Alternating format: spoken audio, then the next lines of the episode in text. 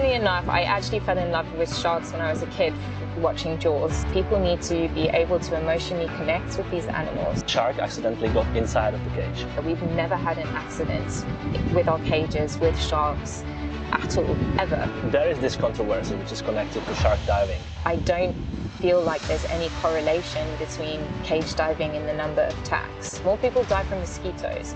More people die from vending machines falling on them. If you act like prey, they're going to treat you like prey. You can just grab their nose and just push them away. I haven't swung with great white sharks yet. Will you?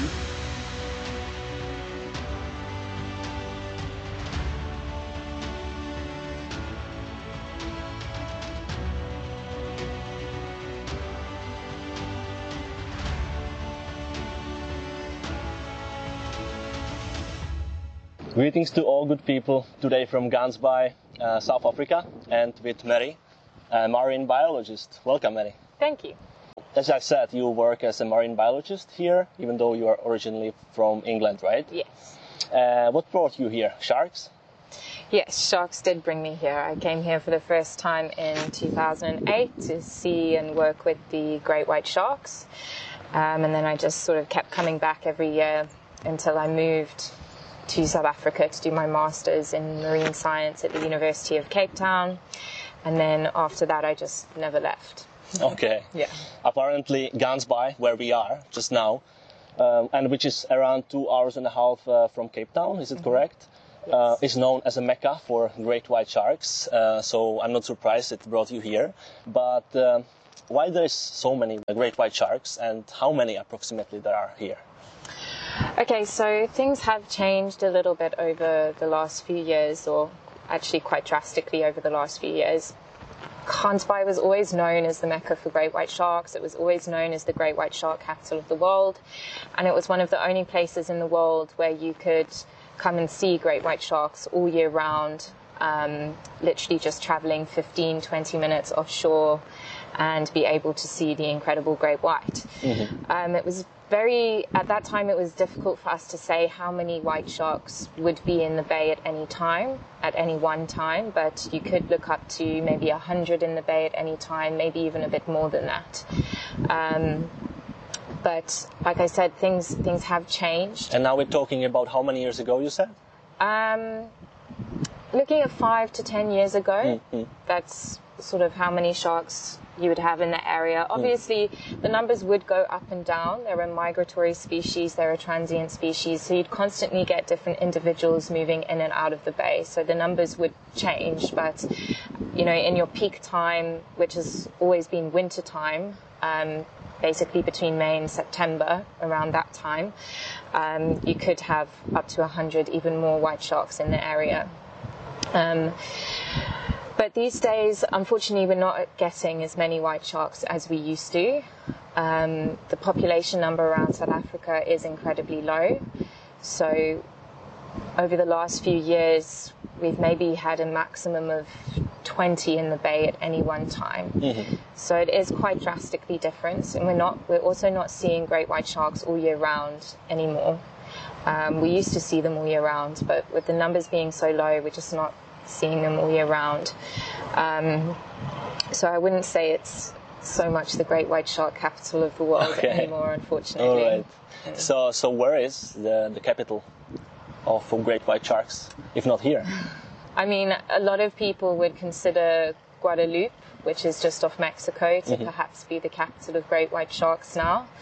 Um, but they have a season time, so their season is from July to November, I believe, and that is the only time of year that they really see great white sharks there. So it's not quite like here, where it was all year round, and it's also not like here in terms of, I believe the boats uh, depart from San Diego. Uh, some of them do depart from Mexico, but it's about a 24, jour- 24 hour journey offshore, and then you stay out there for a few days. So it's like a liveaboard boat. Um, so it's not as accessible to people, um, and it's a lot more expensive as well. Okay. Yeah. So when was the last time you spotted a great white shark in this area? Um, we did have one, actually two great white sharks about four to five weeks ago.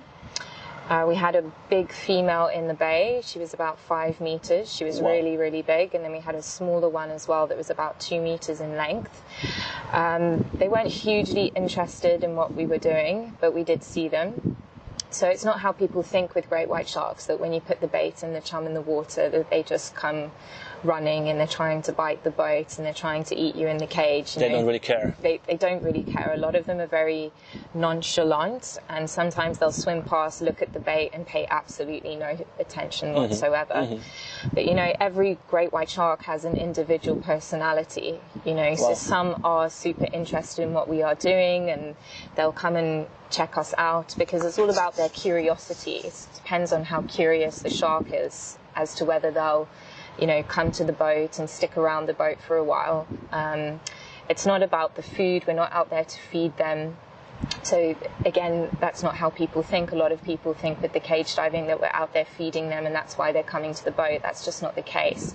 It's like, yes, we put the chum in the water, that's the smell just to attract them, but it's all about their curiosity piquing that keeps them sticking around the boat and mm-hmm. checking out what's going on. So you do get some individuals which are curious and will, you know, go for the bait and play around a little bit, but then you get other individuals that literally swim past and pay absolutely no attention whatsoever to what we are doing. Right. Um, they're actually very calm and cautious animals. And because they know what we're offering them is dead and it really has no energy value for them at all, um, they'll make a calculated decision whether they want to approach the boat or not. Apart from the great white ones, uh, what other type of sharks uh, we can spot here? So the species that we're seeing a lot of at the moment is a species called the bronze whaler shark. In America, they call it a copper shark. It's the same species, just with two different names. Um, so since the numbers of white sharks have declined in the area, we are seeing more of these sharks. They tend to congregate here more. Um, and they're a little bit different to great white sharks because they're a schooling shark, so you often get one shark, more than one shark at a time, whereas great white sharks are more solitary animals, so you'll generally only get one at a time. Um, so sometimes with these bronze whaler sharks, we can have 20, 30 around the boat, so it's quite a different experience, but you get this constant activity with the bronze whaler sharks, which you don't get with great white sharks. Again, I mean, even if there are a lot of great white sharks in, in the area, you have to wait quite a long period of twi- time between each pass in front of the cage. You know, because like I said, they're a lot more um, uninterested in what we are doing. Um, so that's the other species that you get here. There is another species we sometimes see as well called the seven gill shark. And that's a very, very prehistoric shark. They're one of the oldest sharks in the world. Um, they look a little bit different to uh, your typical shark, I would say. Um, How do they look like? So, you know, every shark actually has two dorsal fins. The dorsal fin is the top main fin of the shark, you know, the one that sticks out the water in jaws. So every shark has one big one and one smaller one towards its tail, whereas the seven gill shark only has one dorsal fin, and that dorsal fin is towards its tail, doesn't have one on the top of its back. Okay. Um, they also have seven gills instead of five, hence the name the seven gill shark. Um, most modern day sharks have five gills. Um, and it looks like they don't have teeth. I call them the grandma sharks because they look really gummy, but they do have very big teeth. So they are Um, not harmless.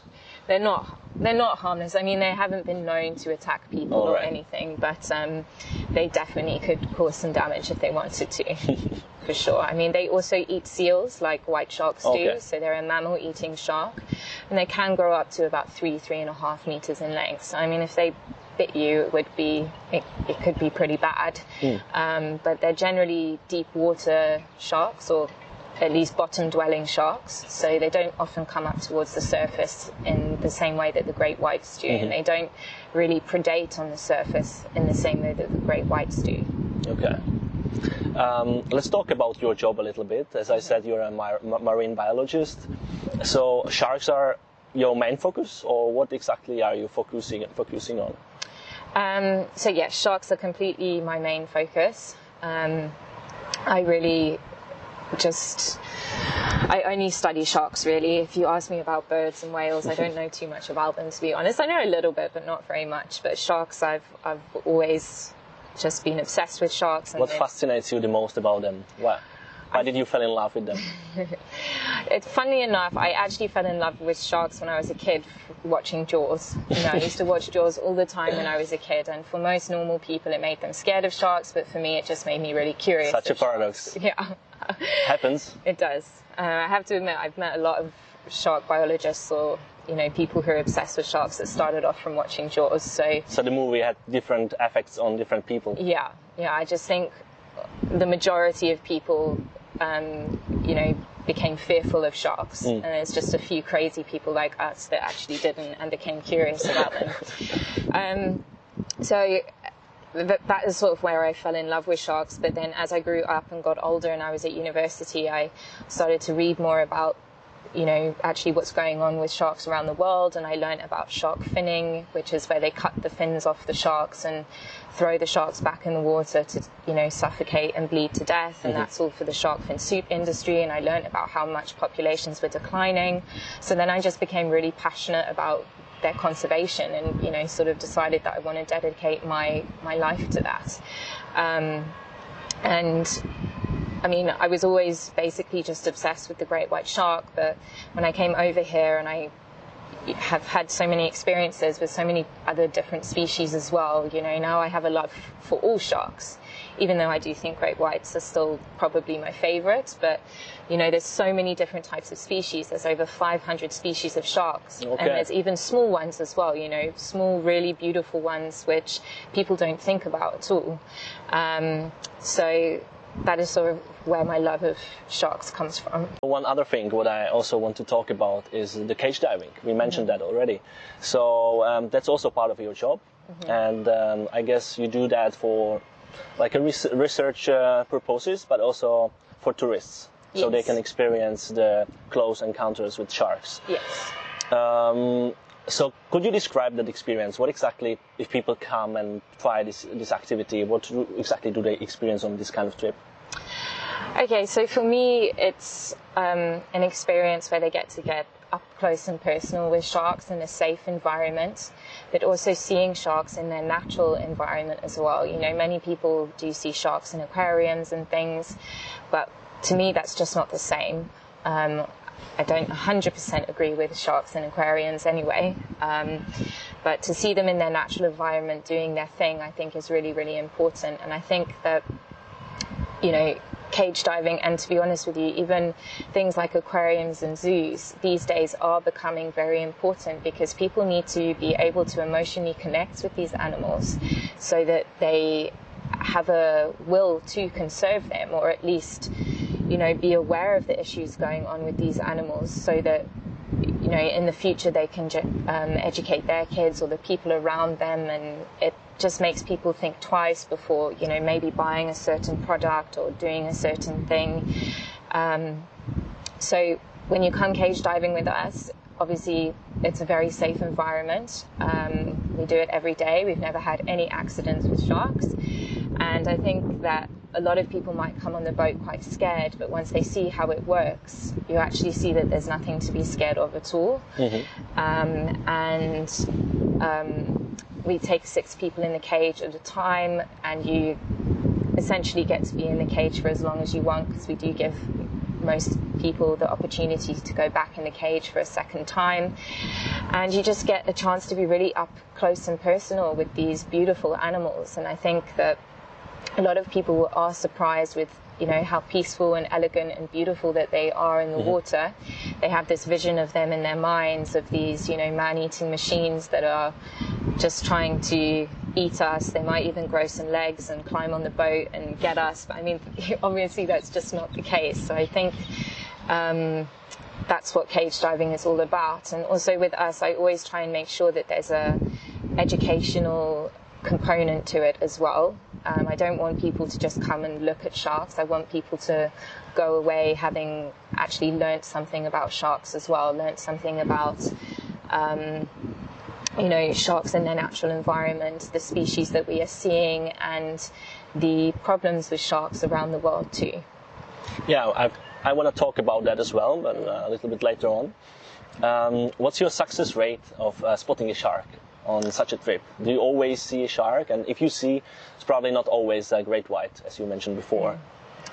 Okay, so it's difficult to say, um, but we do have a very high success rate. We do sometimes go through periods of time where we don't have sharks.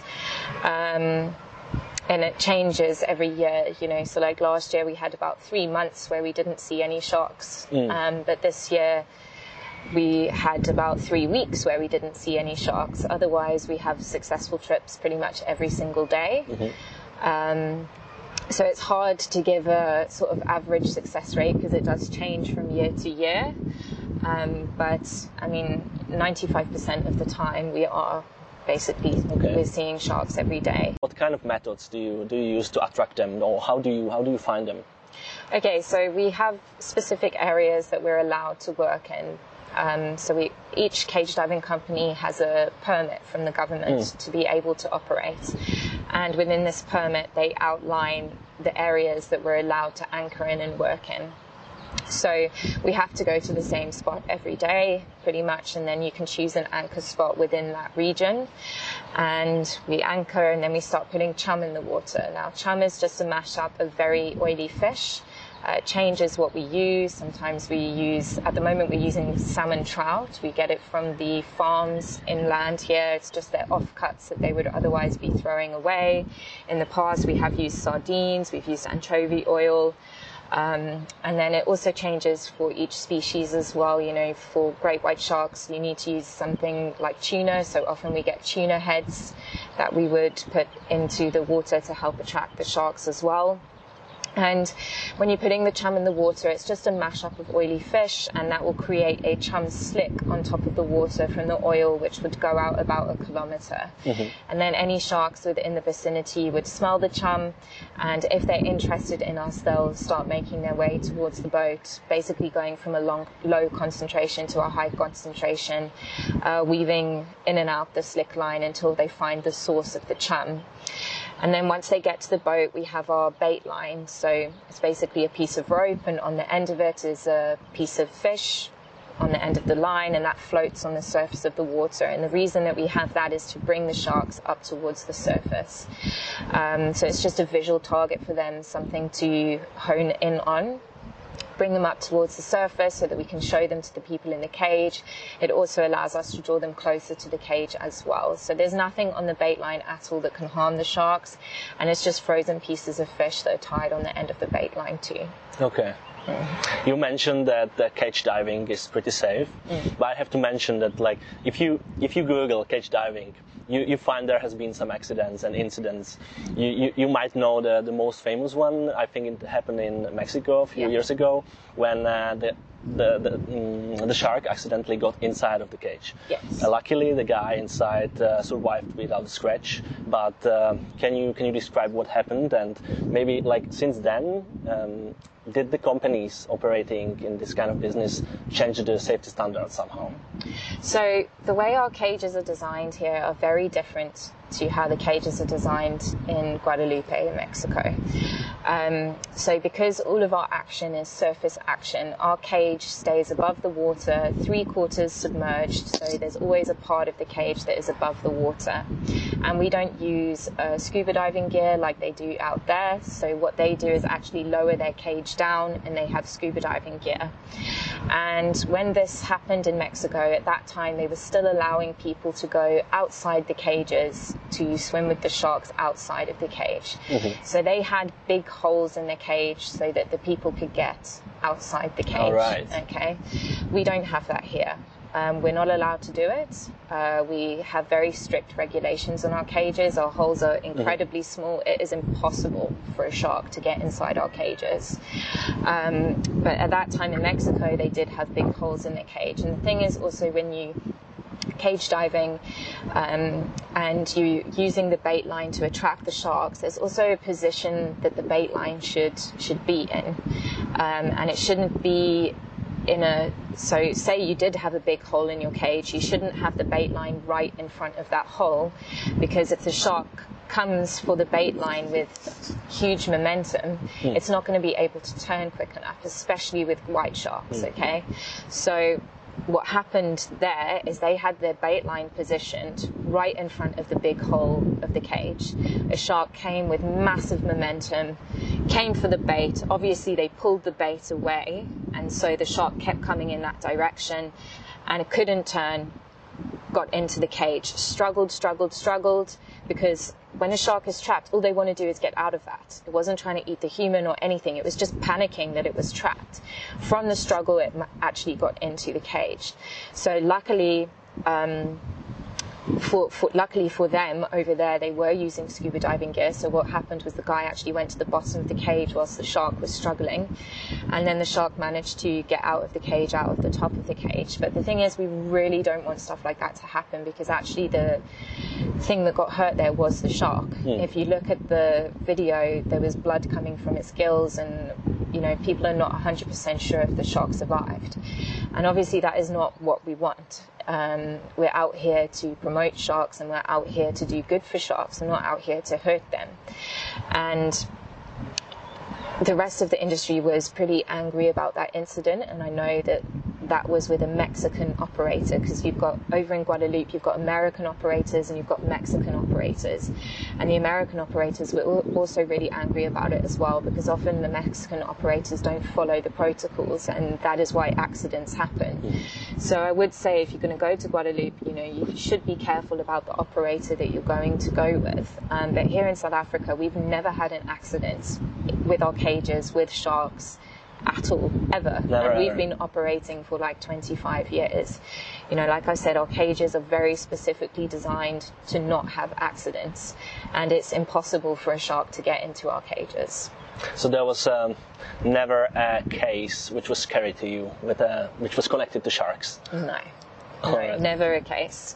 I mean, I sit on top of the cage when I'm filming, and I probably get closer to the sharks than most people do. Mm, Um, and I'm not, I don't have a cage, you know, in front of me. I'm on top of the cage. Um, I've had an incident before where, you know, again, the shark has come for the bait, it's a great white shark, and with the momentum, it sort of landed on top of the cage and probably missed my foot by about this much, you know. But for the people in the cage, they were perfectly safe. I was the one that was going to be, you know, in trouble if I didn't move quick enough. But again, that's not the shark coming for me. The shark's gone for the bait, and with the momentum, it couldn't stop, so it just banged into the cage. Um, again, it's not something that we like to happen. We're not out here to harm the sharks, which is why there are ways. It does, you know, it's inevitable that it's going to happen at some point. Great white sharks are incredibly quick animals, but we do do our absolute best to position the bait in certain ways that that can't happen at all. We also have a problem here of, you know, if the great white sharks hit the cage, they generally disappear after that. So then we have nothing to show our people. So it's something that we do our absolute best to prevent, Mm-hmm. and um, it's it's really not dangerous at all. I mean, the videos that you see on YouTube of sharks banging into the cage in South Africa or chewing on the cage or something like that. It is all from where the shark has gone for the bait, couldn't turn in time, has hit the cage, and then it's gone, oh, what's this? Let me just chew this quickly. Because sharks are very curious animals and they don't have hands to feel like we do. So often when they're curious about something, they will go and bite it to see what it is. Um, I've even seen that before when I'm taking data on the boat and I've dropped a piece of paper in the water and there it goes floating. Oh, there the white sharks follow. And they're just going and biting this piece of paper to see what this piece of paper is. So very curious by nature. Even though, as you mentioned, uh, you're doing your best uh, not to harm the sharks and stuff like that, um, there is this controversy which is connected to shark diving. Um, I think it's fair to mention, I don't want to lie, but I think in some of the countries it's even banned. Um, and there is people, organization, whoever, who are saying that uh, it's unnatural, it's uh, changing the behavior of the sharks. There, there is more uh, human attacks on humans afterwards. What's your opinion opinion uh, about this? Okay, so my opinion is that that's absolute rubbish. Um, the main reason being that, you know, here in Gansbaai, we've been the area around the world that has been cage diving for the longest period of time. We are the area around the world that has had the most cage diving boats operating for the longest period of time. At one point, we had eight boats here. It has declined since COVID, but at one point, we did have eight boats. Now, we used to have a lot of great white sharks in this area. In summertime, we had a lot of people swimming in the ocean. And we've never had a white shark attack in this area, or any shark attack for that matter. So if cage diving was causing an increase in attacks on humans, surely this would be the area that you would see it because we are the area with the most operators and the area for, that's had cage diving for the longest period of time. Mm. So that's one reason why I think that. The other reason why I think that, especially with great white sharks, is because it is impossible to condition them and they don't stay in the area long enough to be conditioned. Mm-hmm. Um, they move around a lot when you do have a white shark come into the bay, it might stay for two weeks, it might stay for up to three months, but once it moves off, you're not going to see that shark again for a year, two years, maybe even longer than that. And um, again, you know, this used to be the great white shark capital of the world, but South Africa was known for great white sharks in general. We're the area with the most cage diving happening around the world, but yet we seem to have the least attacks. Mm, mm. So I don't feel like there's any correlation between cage diving and the number of attacks. Um, a lot of the attacks that are happening around the world actually are happening in places like Florida where there's no cage diving at all. So how do you explain that? Mm-hmm. Um, there's cage diving over in Australia, yes. There's one or two operators there. Um, but a lot of the attacks that are happening in Australia are happening on the west coast, which is the opposite side of the country to where the cage diving is occurring. Mm-hmm. So I think it's very much grasping at straws. And I think people also need to understand that great white sharks act on instinct. You know, when they see people in a cage, they're not thinking, oh, there's six people in this cage. You know, they're incredibly old animals. They've been around for millions of years. So they don't have that thought process. They're just acting on instinct. So I think a lot of it is from them being opportunistic more than anything else, and then also. I, my opinion and the reason why shark attacks are often rising in places is because we're depleting their food resources. Mm, mm. So they're hungry, they're coming closer to shore to try and find food. Humans happen to be swimming there. More humans are going in the ocean for longer periods of time. You know, we've got technology that we didn't have 20, 30 years ago that allows people to spend longer in the ocean. More people are surfing, you know, so you've got to take all of these factors into account as well. So there's other reasons, in your opinion, why they're att- attacking more and more people. But I don't know, like because let's let's talk about attacks. Actually, that's another topic I wanted to talk about because, as you mentioned before, the reputation of sharks is not the best. Many many people still think it's a bloodthirsty animal which uh, which does eat people and mm. nothing else. But it's actually not really a truth, is it? It's not true at all. I mean, I've tagged and tracked sharks here in South Africa, and we've tracked sharks so close to shore, they're literally in the waves, in the breakers and there's people surfing there. And that's, you know, great white sharks, they're often swimming inshore. So if they were these bloodthirsty animals that people believe them to be, there would be a shark attack every single day because there's people swimming in the water every single day. Um, so, I mean, that's, that's one thing. I mean, another thing is, is that there's often sharks around when we don't know about it. You know, people can often be swimming and there be sharks around and nobody knows about it, but there's not they're, just not attacking them, mm, you mm. know, because they don't see us as food. We're not part of their diet. And quite often, when an attack does happen, um, especially in terms of great white sharks, what happens is the shark has either bitten the person out of curiosity to see what that is, like I just explained, when they're curious about something, they want to see what you are, they come and they bite you because they're trying to figure out what you are. Mm. They might have mistaken that person for a seal, but quite often with great white shark attacks, especially, they bite the person and then they leave because they're like, oh, that's not my diet, that was a mistake.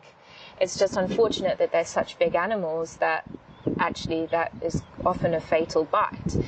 Um, but look, there's very, very few shark attacks per year. You know, you're looking at under 100. More people die from dogs, more people die from cows, more people die from crocodiles, alligators, hippopotamuses, more people die from lions, more people die from mosquitoes, more people die from vending machines falling on them. Okay? So it is so unbelievably unlikely um, that you're going to be attacked by a shark. And I mean, people are swimming with sharks without cages every single day all over the world. You know, I've personally swum with about 10 species without a cage.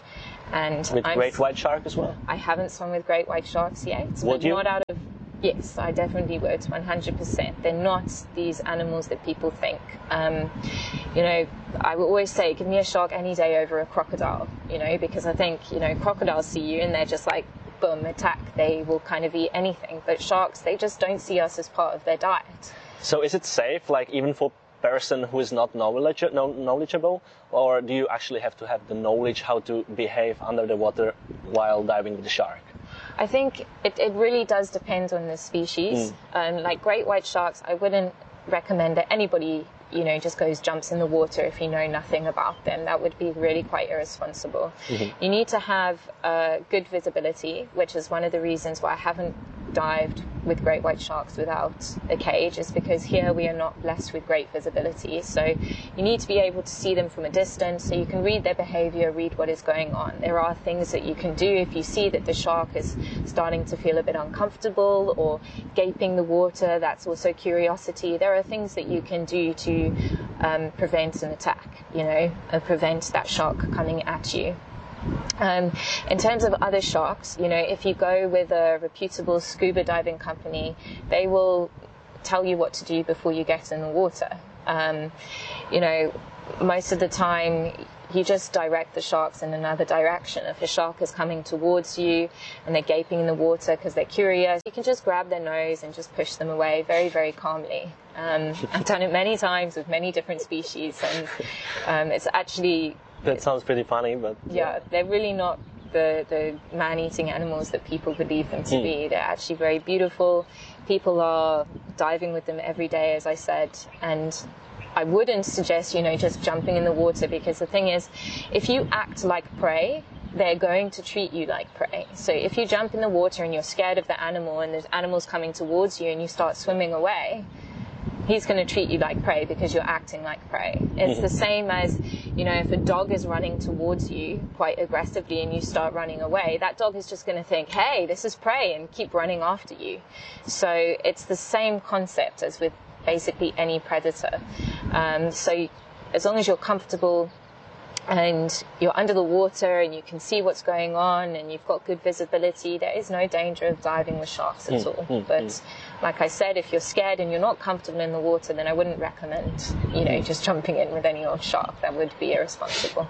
about the attacks, um, I checked the statistics before the interview, and there were actually only nine unprovoked fatal attacks last year, which is, I would say, almost nothing. And uh, out of those nine attacks, uh, only one in South Africa. Uh, three, three unprovoked attacks uh, in total in, in South Africa, one fatal.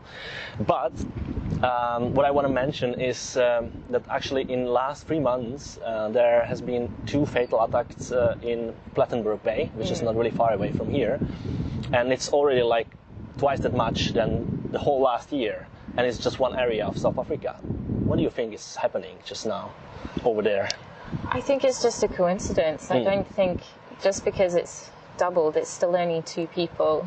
Um, I don't really think there's any scientific significance there. Um, I do know that our white sharks, like, are congregating in Plettenberg Bay a little bit more at the moment, and there have been quite a few white sharks around in that area people surf a hell of a lot in that area. People swim a hell of a lot in that area. Mm, mm. The white shark's food resources in South Africa are depleted.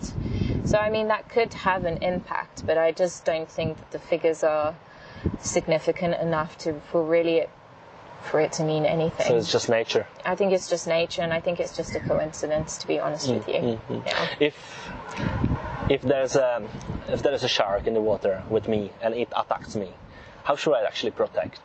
So it kind of does depend on the species of shark, but you know, sharks have weak points: their gills, their eyes, um, their But- nose. Yeah, many people Um, say to punch the sh- shark in the nose or in the eye. Does it actually work?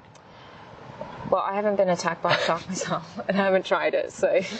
Yeah, but you studied Um, sharks. but uh, yeah, I mean, obviously, Um, I think the problem is, is that, you know, underwater we don't quite have the power. So if we punch it, because of the resistance, Yeah. we don't really get enough um, oomph behind that punch. You know, so. Um, I know a lot of times when people do go diving with white sharks, for example, they might take like a pole or something with them, um, so that if you know the shark gets too close, they'll sort of poke them away, and then having that pole allows you to have a little bit more force.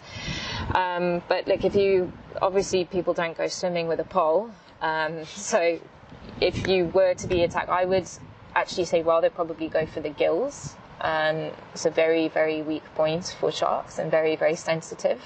I don't think you're going to get enough force on the nose because the nose is quite hard actually when you touch it, whereas the gills are quite soft. So you could have a bit more of an impact with the gills and also the eye too. But they do protect their eyes when they um, attack any animal because white sharks roll their eyes into the back of their head and on the other side of their eyes there's like a hard layer. So it's it you know when they're attacking a seal and the seal's scratching them it protects their eyes.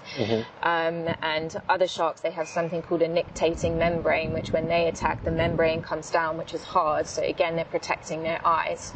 So your eye the eyes you probably wouldn't have great impact because they've got that protection of their eyes when they're attacking something. So I would suggest going more for the gills and the nose. If you see that there's eye, their eye is open, you can poke it in the eye, then hmm. that's going to make them incredibly uncomfortable.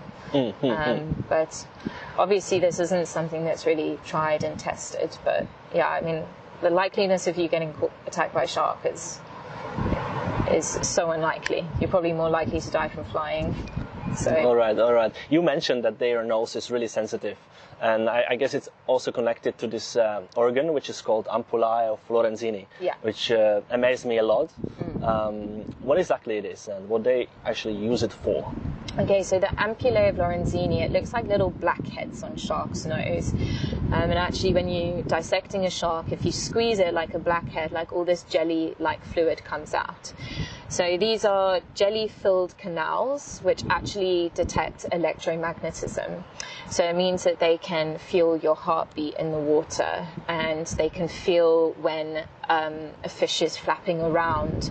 Um, we also think they use it to maybe navigate around the world by detecting magnetism from the poles. I mean, we're not 100% sure, but that's one of the theories. Um, we that they, it's also used um, in a way that people use can actually take advantage of the ampullae of Lorenzini for a shark deterrent. That's why you have, uh, you know, magnetic shark nets or not nets but magnetic shark barriers or electromagnetic shark barriers because a certain magnetism can actually deter a shark away from you. A certain magnetism can attract a shark okay? So there is a bit of a line there but all the barriers that have been put out one which i'm very familiar with which is called the shark safe barrier which is like an eco-friendly alternative to beach nets and drum lines. Um, it's actually made to look like a artificial kelp bed because it's made of black poles. But inside these poles, there are magnets which have been tested to specifically deter your big predatory shark species like white sharks, tiger sharks, and bull sharks. So obviously, over time, they tested various different magnets. Like some of them, like I said, attracted them, some of them um, deterred them. It's also why on the boat today you would have seen the sharks were attracted to my GoPro. You know, they're coming straight for the camera. They want to see what that is because they can feel that electromagnetism actually coming off of their, off of the device. Um, so in the same way in the water, they can feel when there's panic from their panic from an animal, then they know it's a prey animal, and that that sort of thing. That's how they use it. I actually saw videos and um, divers were touching their noses and it par- paralyzed the, the sharks. Does it really work like that? Um, okay, again, it depends on the species. Like some species, it works much better for than others. Um, and part of that is that you need to turn a shark onto its back. Okay, so that's That's hard to do. yeah. but a lot of species, even like tiger sharks, if you turn them onto their back, they go into a state of tonic immobility, which is like paralysis basically. It's like a we believe it's almost like a euphoric thing for them. They're on their back, they're very, very calm. Um, when you're doing research, you'll quite often do that with certain shark species so that you can do it easily without stressing the shark out because then they'll stay nice and still and you don't have to fight with the shark. Um, but they do have a lot of sensors on their nose mm. and they do like actually their noses being touched. So back in the day when we were used to allow, when we were allowed to touch great white sharks, they used to do something here called a nose up, okay, which is basically when you get a shark, a white shark, they're coming around the boat and they do something called spy hopping, which is where they turn on their sides and stick their noses out the water and look at you. So they go around the boat like that. And what you could do is put your hand in the water and get the shark nice and close to you, and then you touch its nose, like almost give it like a stroke and then it would arch itself back, open up its mouth, and lean back. Mm-hmm. And then honestly, you'd get sharks that kept coming around the boat over and over again, sticking their nose out the water for you to touch it. Um, so a lot of sharks like their noses being touched. Um, sometimes when we even catch smaller sharks, um, to tag them and things, I'll rub their nose just to calm them down. Okay. It doesn't turn, doesn't make them paralyzed, but it definitely calms them down. Okay. Like to get that sort of paralysis, like you say, you need to actually turn them onto their backs to get them into something called tonic immobility. As I said, very interesting part of the sharks in general. Um, what I want to mention, as we said before, mm, their reputation again is not the best, but sharks in general are very important for the ecosystem. Why is that? Okay, so a lot of shark species are the top of the food chain. And when they are top of, when any animal is top of the food chain, they're keeping everything below them in balance and in check. You know, they're getting rid of the diseased animals. They're clearing everything up. You know, we've actually, you can even take a terrestrial environment as an example, like Yellowstone uh, Park in, yeah, Yellowstone Park over in America. Mm. You know, they hunted out all the grey wolves there, and then the whole ecosystem broke broke down. You know, people think that if you get rid of the predator, it's going to increase the numbers of animals below that, but that's just not the case. That's, that's not what happens. Your whole ecosystem crashes, so your diversity crashes and your number of animals crashes. And what they've done in Yellowstone National Park in America is they've reintroduced the grey wolves, and now the ecosystem is uh, recovering again and it's healthy again. It's the same concept in the ocean. When you remove the top predator, your whole ecosystem breaks down.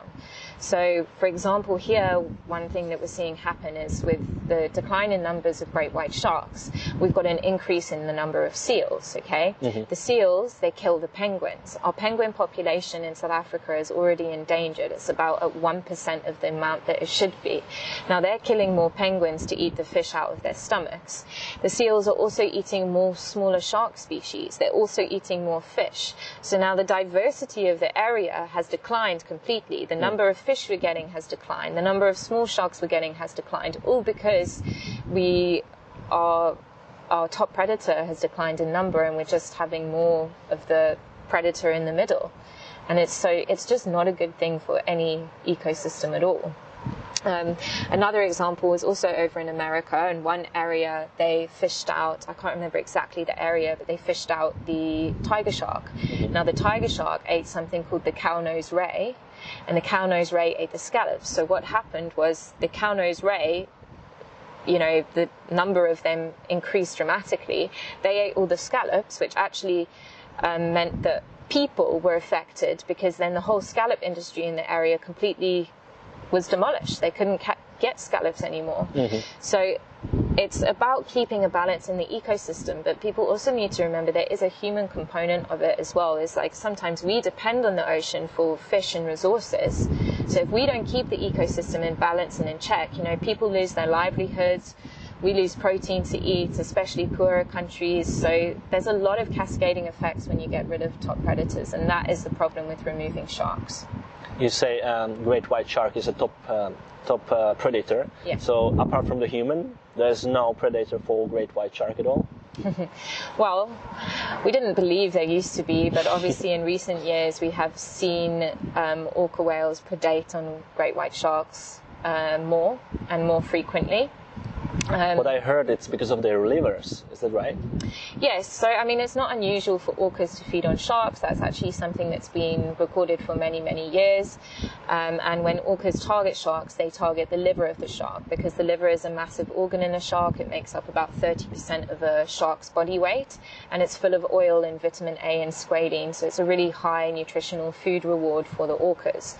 So it's not unusual for orcas to feed on sharks, but it is unusual for them to feed on white sharks sharks because mm-hmm. it's apex predator versus apex predator, and that is just basically unnatural.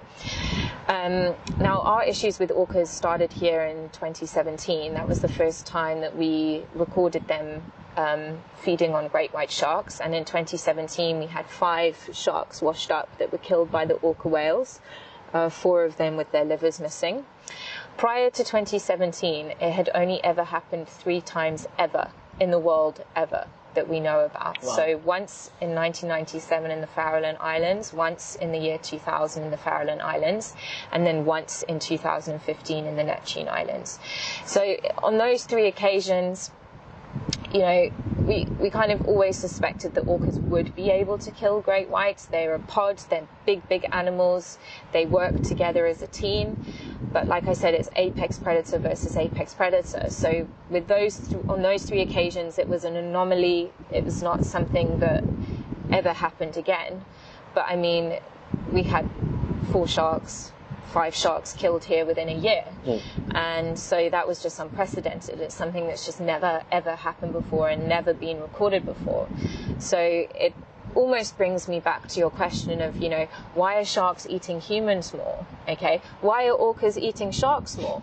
Okay, it's the same sort of thing. Or why are orcas eating white sharks more? Mm. You know, in my opinion, we've as humans, we've caused this massive imbalance in the ecosystem. It is unnatural for apex predator to be feeding on apex predator. I mean, the definition of apex predator is that you don't have any other predators above you. But now all of a sudden our apex predator here is not so much an apex predator anymore because the orcas are feeding on the apex predator. Mm. You know, it just it, it, you know, for me, there's clearly an imbalance, and that is why the orcas have started feeding on the white sharks more. Great white shark is considered as a vulnerable animal, which is only one step to endangered animal. Uh, is there any potential risk of its extinction?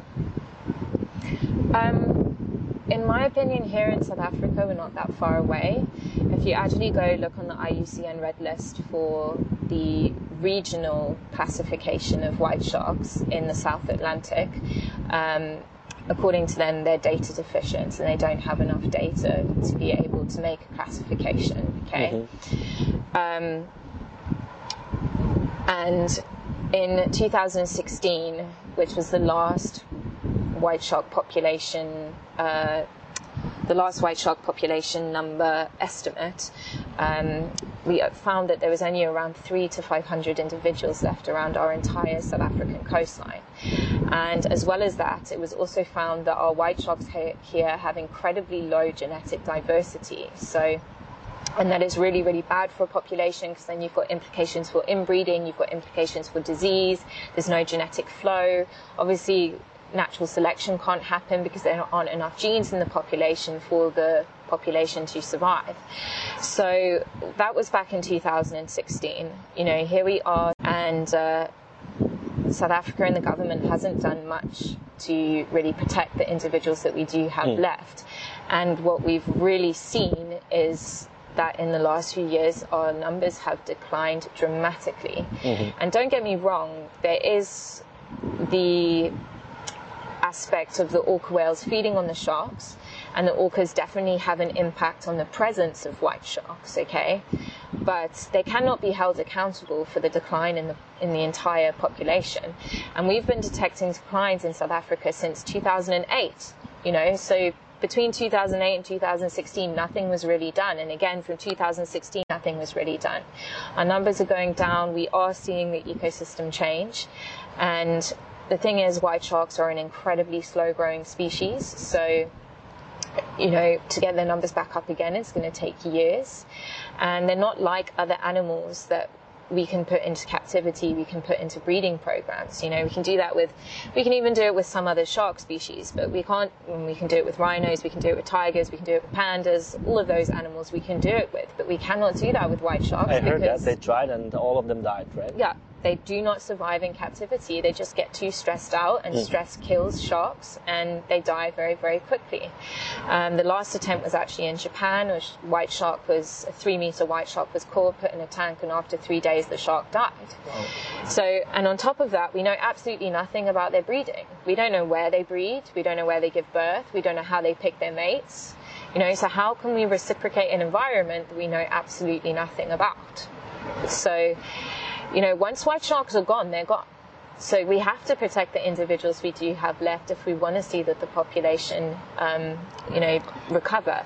I always have this hope that, you know, even when we used to get a lot of white sharks here, um, obviously, white sharks can grow up to about six meters in length. And in my sort of 10 years in Gansbaai, in and out of Gansbaai anyway, I've only ever seen one six meter individual. Um, my husband, who's been in the industry for like 20 years, he's also ever only seen one six meter individual here. Mm-hmm. So I do have this hope that the bigger sharks are staying offshore. They're not coming inshore. They're probably feeding on giant squid and God knows what else. And they are staying safe away from fishing boats and hopefully keeping the population going. You know, we never used to see them, even when we had a lot of white sharks here. So, and they were obviously always there. So maybe there's the bigger ones offshore that will keep the population going. But I definitely think there's a risk of extinction of mm, white mm. sharks mm. in South Africa, um, here more so than anywhere else in the world. So, what's the best way? What what should we do to increase their population? What's the message you would like to send to the listeners, to the governments, to, to help protect them? Um, well, I think here in South Africa we need more information about our sharks. We really need funding here. Like we have a serious lack of funding for research and conservation, and it's very, very difficult to get funding, and the government don't want to fund things like this. So what we really need to do is um, hopefully get some satellite tags at some point so that with the sharks that we do have left, we could put satellite tags on them and then we could see where they're going offshore. I mean, we have a lot of information about the areas that they swim inshore, but we don't have a lot of information about where they swim offshore. Mm-hmm. And if we could get information about that, then perhaps, you know, those areas, fishing could be banned there. Um, I mean, I don't know what to do about the illegal fleet of Chinese fishing vessels off our waters. Like, I, I just don't know what to do or say about that, and I don't know. Perhaps the Chinese have paid off the South African government, allowing them to be there. You know, so corruption also comes into place as well.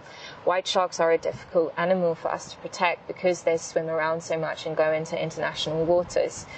But if we could get some information about what they're doing offshore, then maybe we could you know, start putting some protection in place for those areas.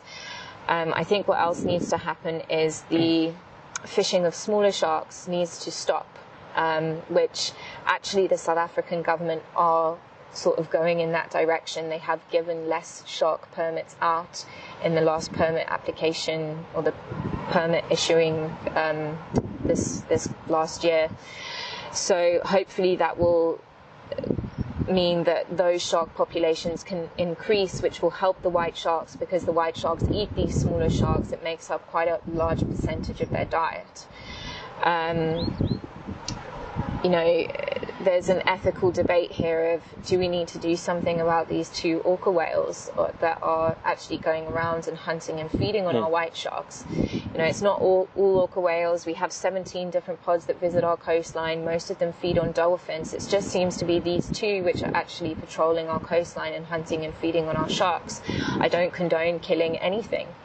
Um, but maybe we need to make some sort of plan to deter them away from the areas that white sharks are so that we can save the species because you know orcas are not fulfilling that role in the ecosystem as the top of the food chain because they don't stay in areas they don't feed on seals so they're not you know replacing white sharks um, as at the top of yeah, the food yeah. chain to keep the ecosystem mm. in check and because it's having an impact on our whole ecosystem, you know, do we need to step in and do something about it? Like I said, it's a very difficult topic, a very ethical debate there.